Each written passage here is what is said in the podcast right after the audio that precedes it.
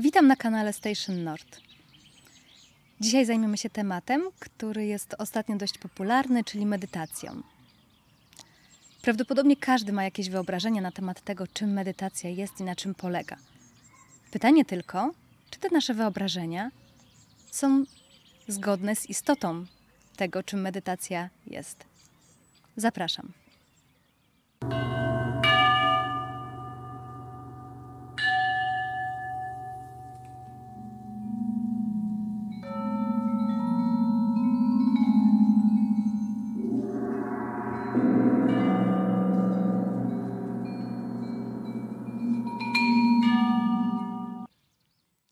Przede wszystkim należy uświadomić sobie na początku, że medytacja to nie jest relaksacja.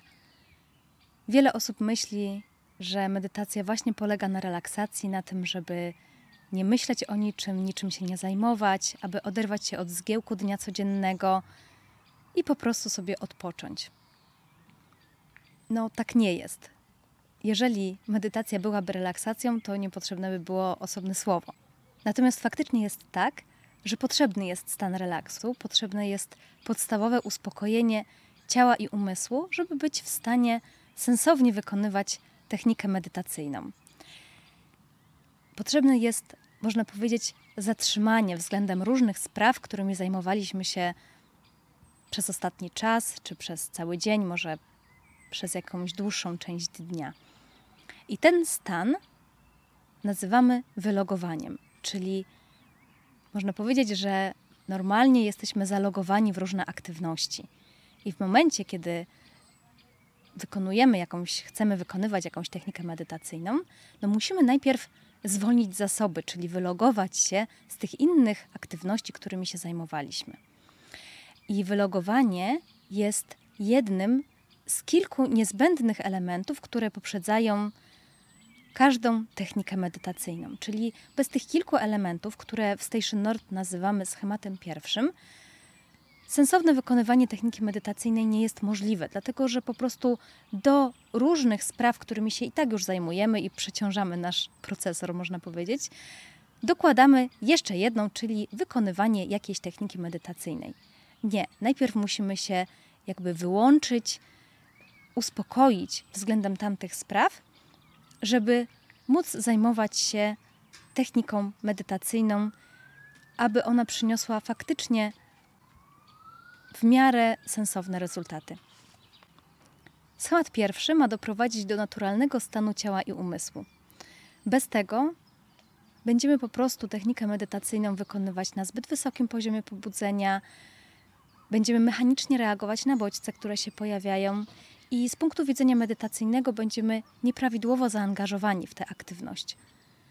Czyli dlatego na początku zawsze ćwiczymy schemat pierwszy, którego elementem właśnie jest wylogowanie. Natomiast to wylogowanie nie jest medytacją sensu stricto, jak się niektórym wydaje.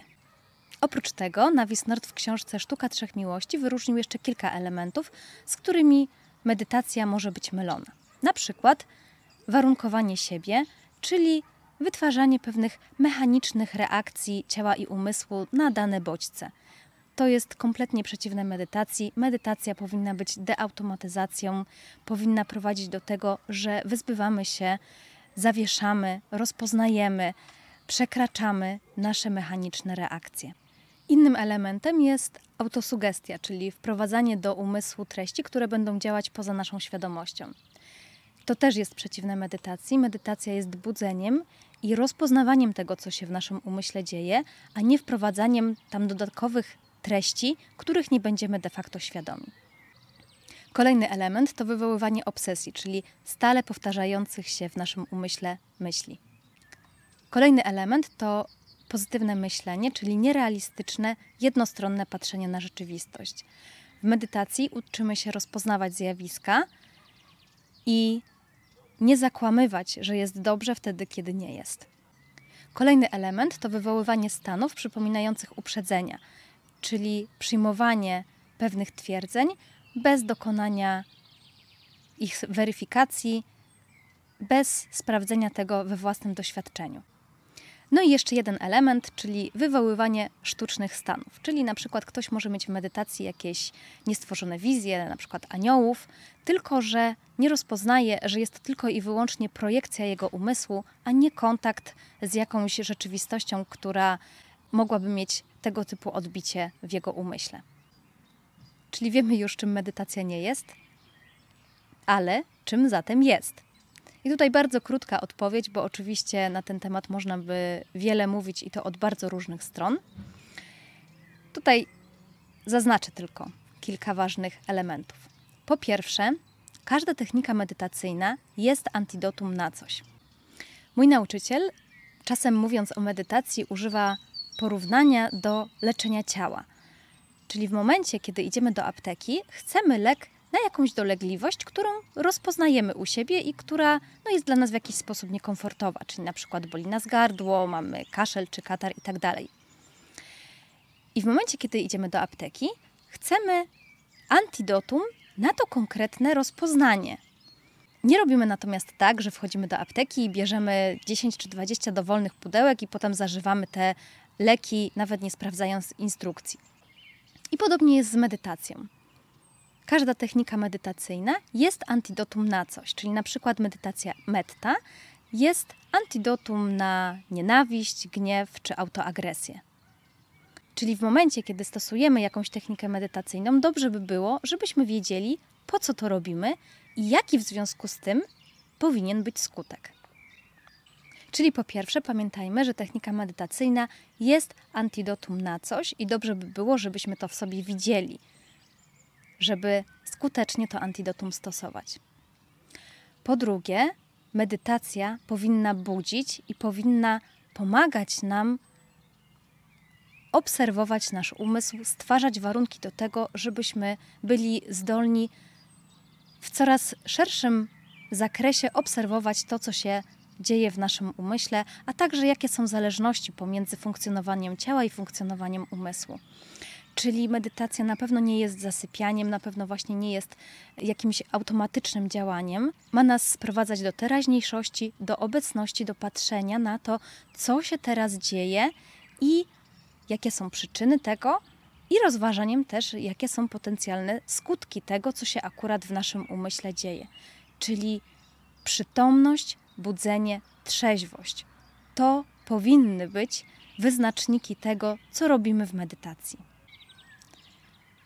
Na koniec podam kilka przykładowych pytań, które możecie sobie zadawać zanim siądziecie do medytacji albo w trakcie. Które elementy mojej praktyki sprawiają, że staję się uwarunkowany? Co następnym razem zrobię inaczej, by uwolnić umysł od sztywności i wygody uwarunkowania?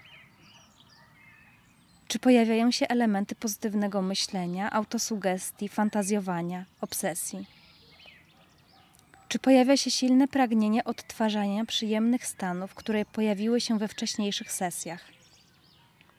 Czy pojawia się oczekiwanie na jakieś konkretne doświadczenie? Czym jest obecność? W jakim zakresie jestem obecny, a w jakim nie? Co mogłoby być zobaczone, gdyby powiększył się zakres mojej obecności? Jeżeli chcesz dowiedzieć się więcej o medytacji, subskrybuj ten kanał, bo na pewno będą się tu pojawiały kolejne materiały na temat medytacji. Zapraszamy też na nasze kursy online na www.prosperitytraining.pl.